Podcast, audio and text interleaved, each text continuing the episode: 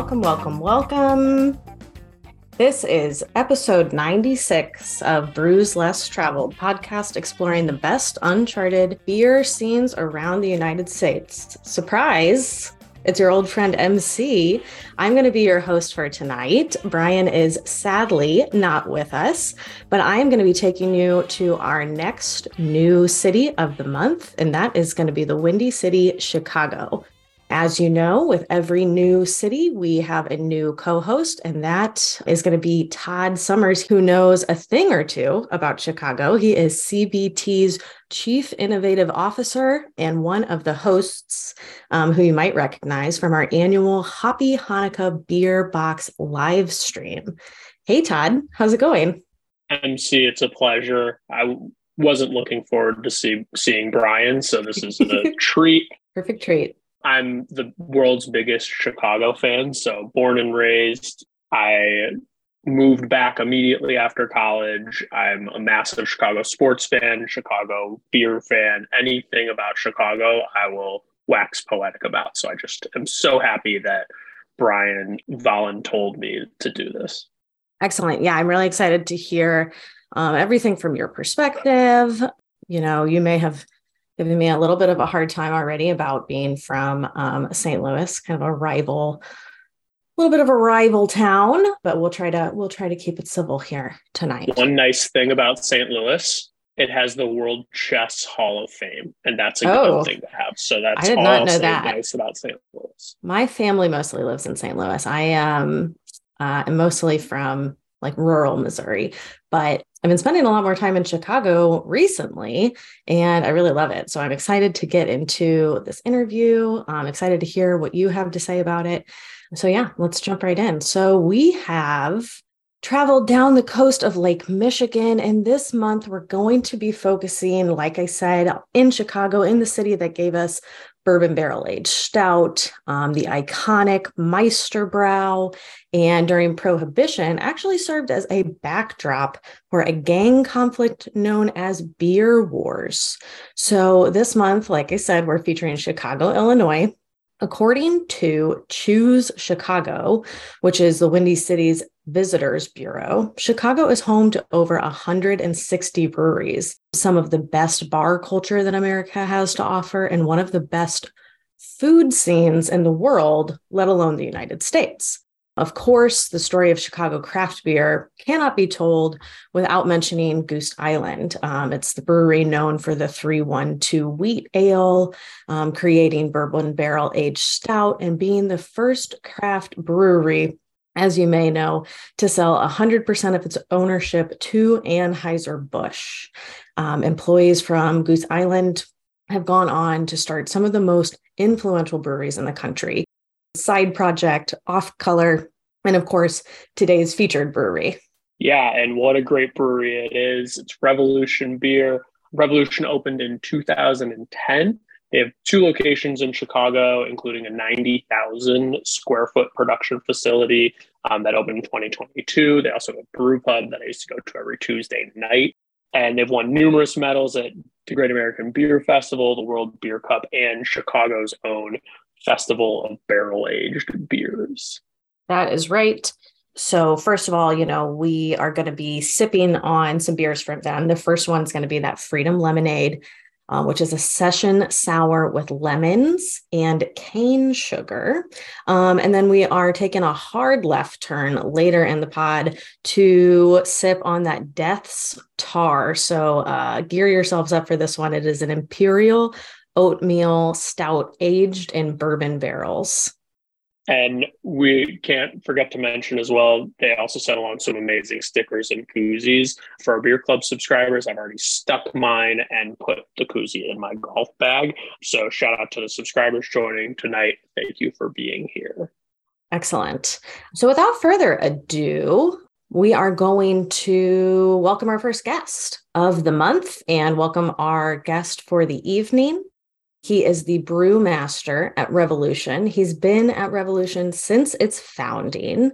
Um, and he previously worked at the prestigious breweries that you have definitely heard of, such as Three Floyds, Firestone Walker, and obviously Chicago's Goose Island, where he met the Revolution founder, Josh Deth. So we are going to welcome Jim Cibak. Jim, how's it going? Hi, guys. Uh, good evening. Thanks for having me. Hey, Jim. Thanks for coming and joining us. Right off the bat, we always like to start our interviews with some greatly anticipated quick sip questions. So these are going to be quick questions and they deserve speedy answers. You ready? Sounds great. Okay, great. So, favorite non revolution beer? I would have to say pro- probably Pivo Pilsner from uh, Firestone Walker. I definitely love uh, Pony Pils from Half Acre here in Chicago Ooh. as well. Excellent. Yeah. A couple of great Pilsners there. Favorite golf course? Ooh, favorite golf course I think I've ever played was Medinah number three. Um, I had a friend that was a member. We got an opportunity to play that, and we uh, kept honest score. And I, it was the the most proud 117 score that I ever shot there because we we played it from the tips right before the uh, PGA Championship there, where Tiger Woods won, and they it was playing like seventy four hundred yards. wow, I uh, am not a golf person, but I can appreciate the the beauty of a nice golf course. Amazing. Yeah. Okay, here we go. The ultimate question: Cubs or Sox? I have always been a Sox fan. I, I know it's uh, baseball is very sometimes polarizing here in Chicago. Uh, I'm definitely a, a, Sox fan, but uh, not a Cubs hater by any means. I'm always happy to see them do well as well. But I grew up on the South Side, so I'm definitely a Sox fan. Excellent. Favorite spirit barrel for aging beer? Ooh, you know, that is really a great question. I would say bourbon 100%, uh, no doubt about it. Okay. And finally, last but not least, have you ever seen Bigfoot, a UFO, anything paranormal? I've seen some Bigfoot barley wine from Sierra Nevada in my day, but I've never actually seen an actual Bigfoot. that is an excellent so answer. I would I did too, but nobody has ever answered that and that I have heard and I think that is the perfect answer. Excellent. We're going to open our first beer Jim, what do you want to tell us about the Freedom Lemonade? Well, I'll tell you what, it is a beer that we are super proud of. It was a huge team effort at Revolution Brewing Company. We've probably trialed this brew and experimented with it with our liquid innovation team more than any beer put together in our entire history of Revolution Brewing Company. So, what this beer is, it actually starts out as a kettle soured beer, which we are uh, souring with a blend of Lactobacillus plantarum and brevis in our brew house. So we're we're souring the wort in in the brew house, and then we're boiling and adding our hops and sending it to the fermentation tank uh, where it ferments with our English ale yeast. Once the fermentation is complete, we actually make up a fresh batch of lemon simple syrup and we add some fresh lemon concentrate and some lemon extract as well into the finished product uh, in a fermentation tank where then it gets pasteurized, flash pasteurized, and then sent to a bright beer tank and then packaged either in cans or in kegs.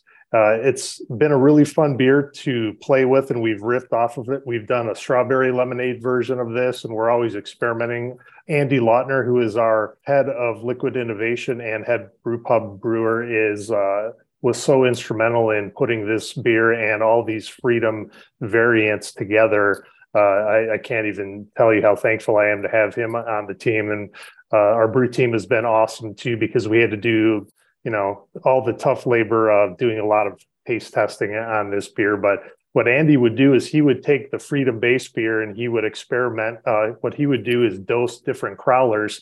So he would be able to fill like 10 to 20 different crowlers at a time, and each one was dosed at a different rate. And we were able to kind of taste the different products and extracts and uh, concentrates to really dial this in and really try to infuse as much of a fresh lemon character as possible. Because when you really get fresh lemonade, it, it has tartness, which uh, the kettle sour base beer really helps with, but also the uh, the lemon concentrate in there. But also any great lemonade, I think a cornerstone is some sweetness in there as well, Oh, and right. a handmade simple syrup. As if you guys are making some cocktails at home, I'm sure you've realized that that's the best best way to go for sure. Yeah, definitely. it's so like amusement park lemonade, right? It feels like the good lemonade that's not thin. You know, it has that like a little bit of tartness, but it's sweet. It almost is like frozen Del's for the East Coast people. You know, it's really, really prominent. It's amazing. Like you get way more than just like a kettle sour. You get a lot of that like beautiful lemon. I'm a big fan. I could Thank drink you. this and I could drink hundreds of these. This is if you're a golfer, this is like Oh yeah, a go-to. Oh my goodness. This will be a very nice uh, golf course beer, and it's a uh, it's a nice low ABV too. It's only four point five percent, so it's super refreshing and sessionable. So makes for a very pleasant drinking experience, especially when the weather's warm outside. But even if it's not warm outside, I enjoy these. I've been enjoying them all uh, winter as well. Yeah, it looks like everybody in the chat is really enjoying it. People have already drank their whole beer. Um, you said that there's several variations. Do you have a favorite? I really like this blackberry uh, freedom lemonade that Andy is working on. This one has been, uh, it's not yet packaged. What we do is we have a little innovation station uh, that's in the back of the brewery where people could come through. Uh, employees could uh, rate beers and test beers that, that we're uh, churning out of our pilot system or experimenting with. Also, the public can stop by when they're doing tours and taste beers and evaluate them for us as well. And the results go onto a Google spreadsheet so we could see what people uh, have to say about the beers, see what they think. And these beers have all performed very well, not only with staff, but with uh, touring customers that have come through too. So it's a great promotional option for people to taste new beers, sometimes things that have never been made before or may never be made again. But it also helps us kind of refine and define uh, the direction that we want to go uh, in the future with not only kettle sour beers, but also different IPAs, trialing hops, uh, different uh, high gravity beers as well. So it gives us uh, the ability to really experiment and really get uh, the opportunity to put the product in front of people. Very cool. Awesome. Well, now everybody knows if you ever get Chicago and you ever get to Revolution, definitely go on a tour. It sounds like uh, you might get some special treats out of it. So, Jim, before Revolution, you worked at the previously largest craft brewery in Illinois, Goose Island. So, there you worked with some really well respected brewers, Matt Brynildson, I hope I'm saying that correct, and Greg Hall. Yes. Um, and there is a story out there about a batch of Honkers Ale that came out wrong, and you and Matt actually completely disassembled the fermentation tank to troubleshoot the issue, which is crazy. So, can you talk about the attention to detail at Goose Island in those days and how that's kind of influenced the rest of your brewing career? In, indeed, um, working with Greg and Matt and Jason Neaton, who was our QC lab manager, amazing brewer, super dedicated. Uh, I learned so much, and it was such a uh, an opportunity to. I think we we kind of fed off of each other, wanting to learn more, make the product better, try new things, try new hops, try new processes, and you know everyone was just so enthusiastic every day to come into work and just you know try to make things better and try new things. And it was really really awesome. And uh, that story is actually really cool. I'm not sure where you even heard about that but i, I remember the, the fermentation tank you were talking about there was an issue with a, a batch of honkers ale and matt and i were ciping this tank and we were standing next to the tank and it sounded a little bit different than it normally does. Because normally, when you're recirculating cleaning liquid in a tank, you could hear the spray ball is spraying down the sides of the tank, and you could hear that by putting your. We always like to put our ear up to the tank, so you know you could always test things with uh, with meters and do titrations on chemicals, but you have to also be physically involved and listen sometimes to in the process. And it sounded funny to us, and we came to the conclusion we we had to open up the bottom of the tank because it, it just sounded like it was a stream of water coming down and it wasn't spraying the sides of the tank so lo and behold we uh, when we opened up the bottom of the tank and looked inside there, that we noticed that either the spray ball had fallen off or it had never actually even been placed in that tank to begin with. So it, it, was a, a, matter of like when you have issues in a brewery, you have to really kind of be. It's almost like uh, you're a for, forensic detective, and you're trying to kind of walk your way through and try to figure out what could possibly be the problem or causing this issue. And, and sure enough, if you have a tank that's not getting uh, caustic recirculated properly through it, it's going to be a problem. That that's for sure.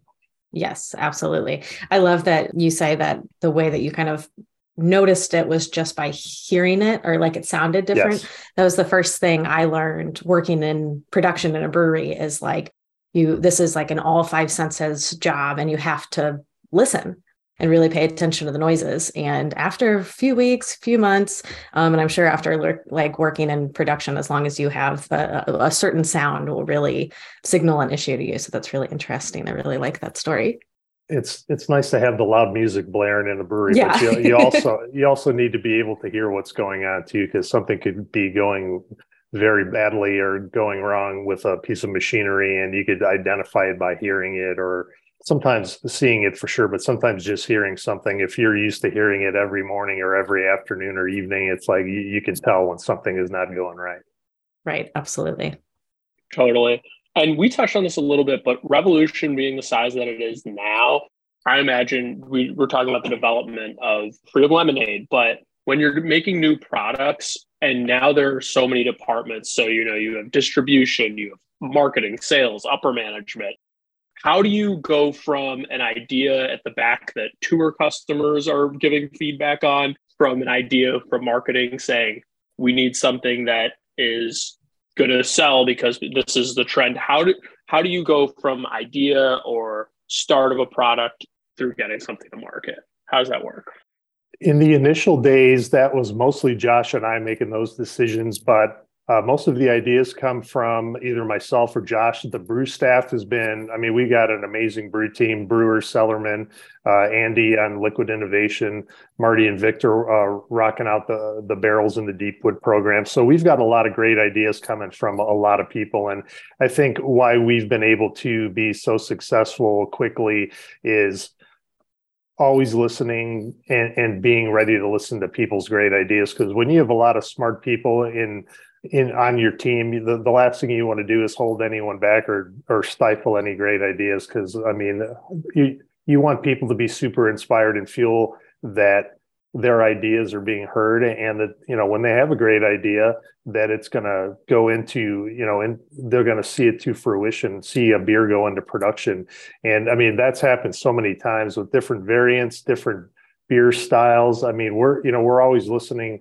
to what people have to say uh, on our team and in the company. And when there's a great idea out there, the last thing you want to do is hold it back just because it didn't come from you. I mean, that's that's one thing I think we've always wanted to do is always get better and always be listening and learning. And if you think that you have your process mastered, uh, something is going to change your mind on that, and then you're going to feel pretty foolish about it. So we always are trying to learn and get better and be open minded and you know listen to ideas from from everybody. And we've been uh, incorporating some staff brew days into our mix which has been really fun too because we get some folks from uh, up in the uh, accounting department to the sales department to uh, new employees that are coming into the company, uh, packaging team, cellar team, brew team. Anyone is welcome to join for these brew days. And if they have a particular idea about a style of beer they would like to brew, uh, or some particular hops or materials or yeast strain that we might want to try that we haven't in the past, we're always game to to listen and try and you know try these new things because you never know when something is going to really be awesome and it could you know become a, a huge selling product and one thing I've kind of learned in this business is whenever you think that you have your, you know, your most popular selling beer, there there's always another one that that could be coming down the line. So you, you never know, and you always want to be looking. I always feel like we're looking five steps ahead. So sometimes we don't get a chance to really look and sit down and smell the roses just because we're always kind of looking four steps down the line. Yeah, that's so cool that uh, your whole team gets to participate, you know, from accounting to brewmasters. Um, have there been Absolutely. any surprising or particularly popular innovations that that have come out of those trials or um, those brew teams or anything like that? Absolutely. I mean, I think that our kettle sour program definitely came out of our innovation program. It started actually at the brew pub. Uh, Will Turner, who was our head brew pub brewer at, at the time, uh, and uh, another brewer at the brew pub, his name was uh, John Palos. They started working with uh, kettle souring beers over there. And what they were doing is they were using unpasteurized Greek yogurt because it still had the live lactobacillus in there. And they were using that to sour the wort and you know they were really getting some great results but i'm always kind of looking at the next step and thinking okay if we're going to step this up to our you know 150 barrel brew at our at the production facility we don't want to have to order you know 500 pounds of greek yogurt so uh, what we did what we learned is uh, we had to uh, get a small lacto culture and grow that up almost like you're uh, propagating up a sourdough culture for uh, mm-hmm for making sourdough bread. So uh, a lot of the that was a, a, great example of just you know something that started as a small innovation at the brew pub and then got refined and taken up to full scale production. But uh, also our hazy brewing, uh, we got kind of into the hazy game a little bit late. I think being old school brewers, we were never huge fans of hazy IPAs just because sometimes they would be a little cloyingly sweet and thick and I always love IPAs that are crisp and really fresh and you know with their hop aromatics and have a nice sturdy bitterness to them. But it was just a matter of us kind of we wanted to circle our wagons and really uh, taste a lot of different beers, uh, a lot of hazy IPAs from a lot of different breweries, a lot of breweries that we respect and enjoy. And uh, we wanted to really kind of refine our process and put a product out there that the entire brew team and entire company was proud of. Excellent. So let's all make that hard left turn that we talked about. We're very excited to be featuring this next beer. And I think everybody crushed their first beer. So let's get into that Deth's Tar. Jim, what do you want to tell us about this beer? Deth's Tar. That is an Imperial Oatmeal Stout. And it's one of my favorite beers that we make because I, I love dark beers. It was one of the imperial stouts and stouts and porters in general, dark beers are what really got me excited about homebrewing and drinking craft beers. They've always been my favorite styles to drink, especially when it's cold outside. But uh, D-Star being an imperial oatmeal stout, it has flaked oats and also oat malt in there uh, to give the beer a nice silky texture and give it some body, even when it's a big, strong beer. We're using dark malts from Thomas Fawcett's, uh, really awesome uh, malt facility in England. We use their roasted barley and black malt and a little bit of their dark crystal malt in this beer as well. This is barrel aged. Uh, this particular D-Star, we uh, Marty is a master of blending. Uh, he has really refined and developed his blending skills and has a, a calculator that he uses to incorporate age uh, time in the barrel, uh, strength, finishing gravity. He incorporates all this into his planning and calculations to produce a beer that is as balanced as possible, even at these higher ABVs, like D-Star being right in that you know high 14% range. Uh, that you would think that that might be a little thin and boozy and hard to drink, but uh, really it's very velvety and silky from not only the oat malt but uh, a blend of a lot of different bourbon barrels giving the beer a very nice silky texture and a really nice uh, classy oaky toasty oak character to it as well. It's uh, one of my favorite barrel aged beers that we do and uh, marty and victor have been crushing it in the barrel program and the deepwood program. And uh, even though it's one of our mainstay beers in in our deepwood series i mean it, it just i feel it keeps getting better and better every year. And one of the things that we've always been able to want to do is overproduce beer for aging. So we extended age these beers. And in the past, we were never able to do that. But now we're consciously producing more than we need with the, the whole plan of extended aging beer. So when we are blending a batch of D Star, it's not only the previous year's batch, but it could be some batches of D Star that are two to three years old. And that is just really amps up the complexity and the oak character and the just the velvety, silky texture of the beer. I love the.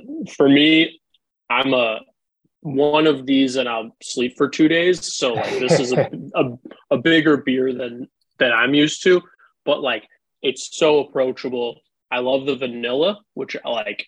I have a sweet tooth, freedom lemonade, Todd beer. So like catching the vanilla, catching a little bit of the coconut, and like the the bourbon is just right. It feels like I'm not. I feel like I'm not taking a shot of whiskey, which sometimes like is the nasal rag. You know, is the sensation I get. So you mentioned the Deepwood series. Mm-hmm. And so for the, the Deepwood series is your barrel aged series that you do every year. Tell me a little bit about any of the if to do that year in and year out. What are the challenges that the production team faces? Like, why is that? Is it more difficult than making Freedom Lemonade, or is it different challenges? What what's unique about that? It's very challenging on on a lot of respect, or from a lot of respects. Not only uh, doing a lot of planning, planning to make sure that we have enough beer that's aged at the proper amount of time in barrel for and having the proper quantity that we are targeting to release. But also, it's always a challenge in the brew house brewing these really massive high OG beers. It's it's hard, stresses out the mash mixer, the lauter tun, especially when you're uh, adding a lot of flaked oats or oat malt, or God forbid, when we brew rye whey, we have about 50% rye malt in there. So the lauter tun is not liking us very much when that one is in there. That's for sure. But these beers are challenging in the brew house, but they're challenging in the cellar as well, just because we have to make sure that we have enough yeast to kind of handle these super high gravity fermentations. Because some of these beers are upwards of you know 30 to 35 plato og and we're trying to pitch them at 3 million cells per mill so we have to make sure that we have enough healthy viable yeast to handle that otherwise you're going to end up with a stalled fermentation and with these big beers if you don't get them rocking early it's really challenging to bring more yeast in there and try to get them to attenuate properly just because that yeast is coming into that tank and it's a super high sugar concentration. So yeast is not liking that and then the alcohol content starts getting high and it's very unhappy in there as well. So very challenging from uh, not only the brew house perspective and the cellar and then uh, marty and victor take over and handle all the barrel filling and emptying and, and blending and there's a ton of tasting that goes in in between there they're pulling barrels down and uh, testing the ph and actually we'll taste through the barrels and make sure that everything is tasting good uh, Kristen, who is our QC lab manager at Kedzie, does a lot of testing of the barrels as well. And we're, we're just trying to keep an eye on these barrels because uh, when we're putting a blend together that might have 200, 250 actual oak bourbon barrels in there, uh, as they say, one bad apple can spoil the bunch. Never is that more true than in a uh, barrel aged situation like that. If you have a barrel that is growing some Brettanomyces, even in very small quantities there. Uh, when it gets introduced into a huge blend, it could slowly over time take a foothold in there and create some issues. Mm. Right. Yeah, something you got to catch uh, pretty quick, I would imagine. So, Indeed. Revolution's slogan is We have fun doing what we do, and we hope you have fun drinking our beers. So, tell us what is the most fun thing that you get to do as the brewmaster at Revolution? Well, you know, it, it's really fun because I, I, get the opportunity to brew on the pilot system and with Andy and over at the brew pub as well. We're actually gearing up to uh, propagate some yeast and brew some Ghost Ride Kolsch over there next week. So anyone out there that likes a nice crisp, crisp Kolsch in about four weeks, uh, you have to stop by either the tap room at Kedzie uh, or the brew pub and uh, take care of your thirst with some some Ghost Rides but yeah, I get to uh, be involved in brewing and also looking at our process and tasting barrels and talking with Marty about what kind of barrels he is looking at uh, ordering to put beer in. We just recently got some uh, Amburana barrels from Brazil that we've been experimenting with finishing beers in, and it's just like we had a warehouse where there's 150 barrel brew house operating. We have stacks of malt, uh, about 100 bourbon barrels on racks, and you could smell these two Amburana barrels from 30 feet away with all that other operations going on at the same time. So I, it was just amazing. It smelled almost like a snickerdoodle cookie. I mean, and these barrels were wrapped up in plastic. So they're very, very uh, aromatic and they create some amazing aromas and flavors in these beers in a very short period of time. So we've been experimenting with those as finishing barrels and uh, yeah, just working on the process and you know thinking about different recipes and hops to experiment with on the pilot system. It's you know sometimes I remember when I first got started in brewing, and I just you know I was nervous because I really didn't know much, and there wasn't much of a brewing industry or a craft brewing industry to even speak of. And um, you know I was just worried. I I never thought almost 30 years down the line I'd be still you know brewing beer and you know enjoying it as much as I am and being able to do so many cool things. And, you know, it's been awesome to be able to go and, you know, meet farmers too, meet the people that are growing our hops, growing our barley, malting our barley, and, you know, pelletizing our hops. So having relationships over the years with our hop farmers and uh, malt suppliers and maltsters, it's really been awesome because you, you really see how much passion that they have producing our, our raw materials. And I think they're pretty stoked to see us as brewers be so enthusiastic to uh, get a hold of these materials and put them into beer and let them actually see, you know, what all their hard work, uh, the, see the finished product. Yeah, absolutely. Sounds like you have a ton of fun experiments going on. How big is your pilot system? Sounds like you guys put it to a lot of work we have been putting it to work. We've had it for just over a year and we've done about 40 pilot brews on it oh, wow. thus far. It, it's pretty small. It's kind of funny because it's right next to our 150 barrel brew house and our, our, our pilot system is only a, a 50 gallons is what our kettle full volume is on this uh, pilot system. And it's it's really awesome. It's a combination mash lauter tun and a combination whirlpool brew kettle and we have the ability to heat there's a heating element in the mash lauter tun so you could do step mashes in there. You could recirculate the wort and heat it up and raise your mash temp if you want to.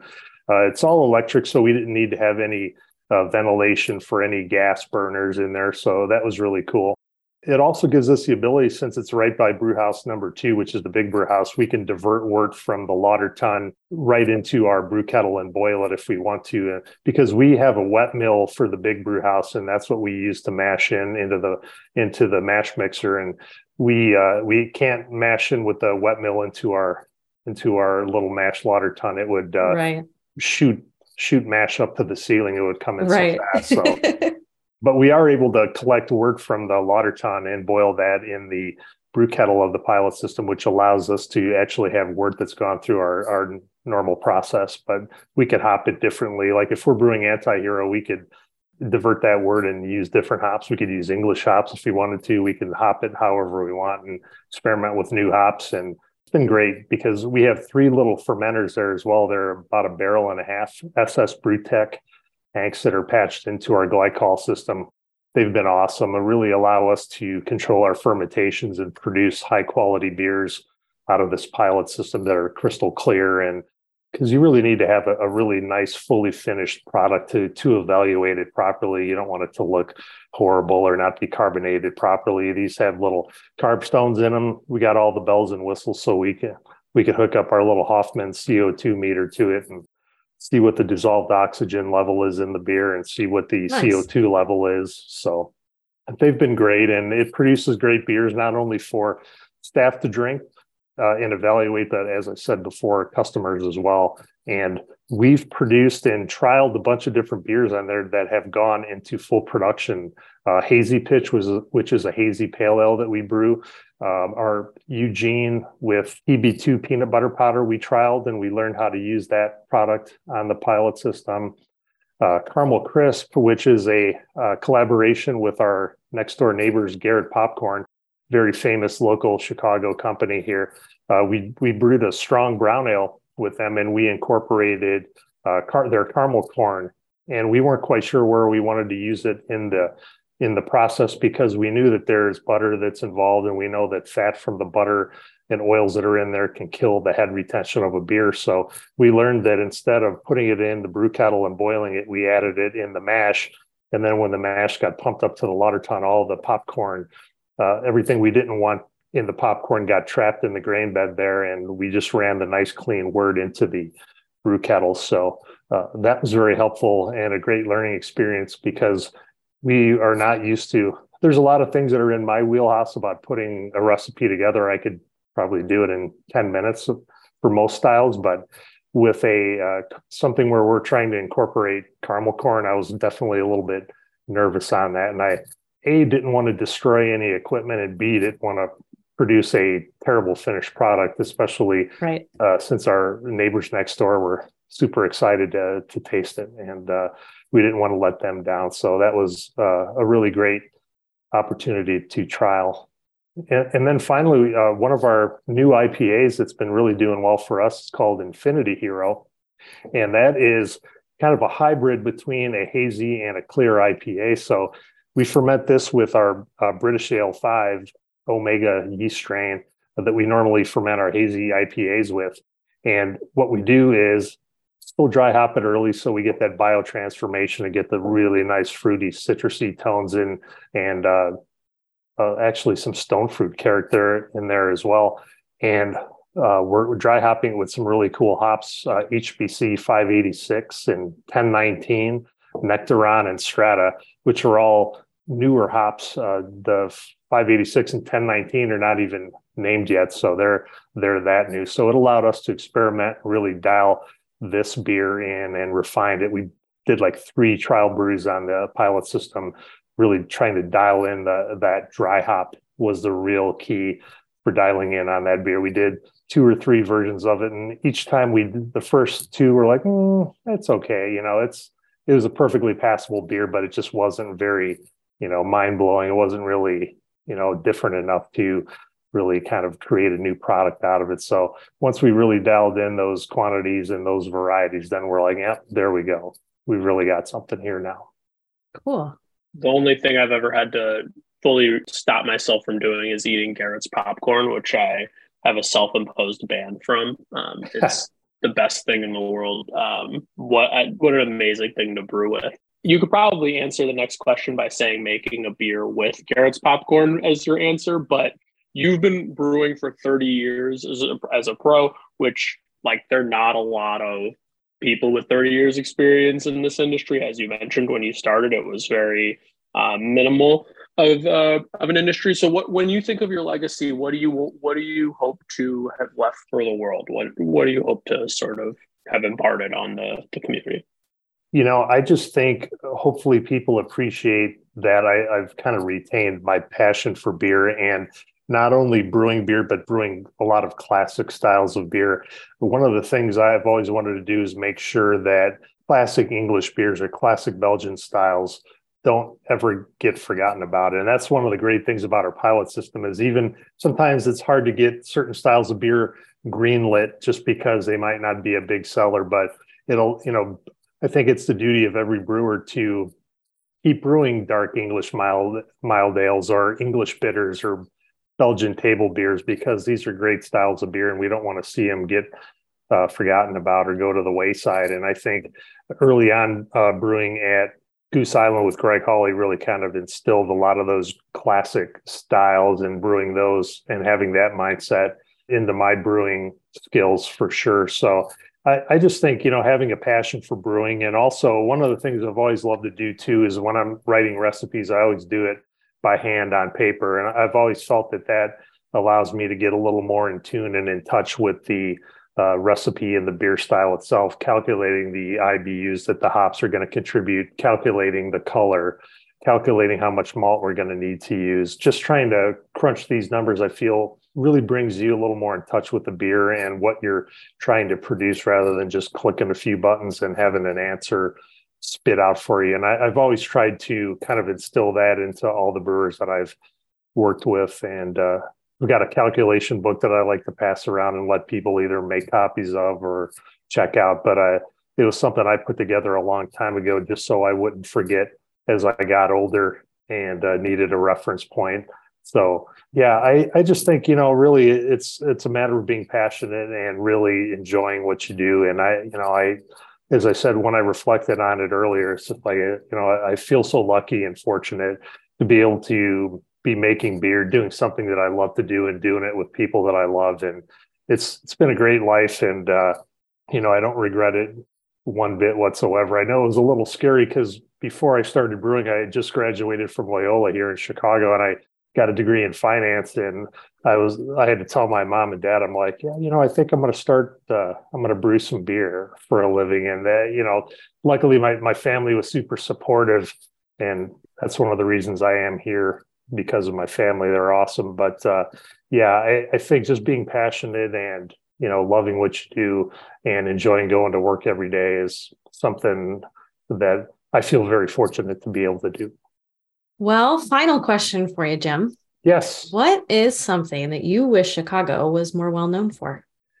You know, I I hate to say it still because it's such a huge brewing community here, but I just feel like Chicago doesn't get the cred that it deserves for, you know, having as many awesome breweries as it does. And it's not only in Chicago, but it's I mean it's literally all over Illinois, like in the in the suburbs surrounding Chicago, up further up north, down south. I mean, Chicago and Illinois as a whole is man, it's an awesome brewing. Uh, Chicago is an awesome brewing city, and Illinois is a big brewing state. I, would love to see the craft brew conference come back to to Chicago again. I, I feel like it's it's ripe for it. I mean, we've got more breweries now than than ever, and I, I would love to see it come back and you know get more of the credit that it truly deserves. I agree. I was I was slow to the uptake on how great the beer was in Chicago. And my last couple of visits, I'm just like astounded. All the beers that I drink. I mean, you can't find bad beer in Chicago. I feel like just everywhere you turn, there's a great brewery. Um, the beer community is great in Chicago. Awesome. Yeah. Yeah. So I agree. Um, hopefully we'll get some more interested beer drinkers and visiting Chicago and uh, maybe making some Midwest beer trips after this podcast. Well, with all that being said, thanks so much for joining us, Jim. It was such a pleasure talking with you. Um, before you go, is there anything that you want to plug, and where can folks find Revolution Beer, either um, you know on the ether or in person? I just wanted to say, coming up uh, for our Deepwood release, we've got a uh, VSO Gravedigger, which is a really cool beer. It's been aging in barrels for two plus years. And what it is is a, a strong style of Scottish ale called a wee heavy. And it's really, really awesome. It's got some really cool specialty malts and there's some uh, from Briess Malting Company, some English caramel malts, tiny bit of smoked malt in there from Best Malt. We didn't go with any peat smoked malt in there, which I think a lot of times people associate with Scottish ales, uh, just because I feel that that aroma and flavor is a little polarizing. So we wanted to let the bourbon barrels and the age do the the talking on this beer. So that one's going to be released here shortly. But I would say uh, the best way to find where our beers are at is checking out our website, revbrew.com. Our communication, sales, and marketing team does an awesome job of keeping that updated and having all kinds of cool things. And it shows a list of uh, where our beers are at, everything that's going to be coming up. It's it's a really awesome resource to finding out what's going on at, at Revolution. So I would highly recommend checking that out. It's a great reference. Excellent, perfect. Um, you can also find Revolution at um, on Instagram at Rev Brew Chicago. Um, so thanks again, Jim, for being here. Thanks to Revolution for supplying these amazing beers we got to have tonight, and of course, as always, to our beer club subscribers. So you can find us at Brewvana.com. There, you can explore subscriptions options and get beers like these shipped to your doorstep every month. Brian will be back next week with our next episode in Chicago, where we're going to be featuring Pipeworks Brewing Company. But until then, as Brian always says, stay safe, be kind, and support your local breweries. Cheers, y'all. Thank you, everyone. Cheers.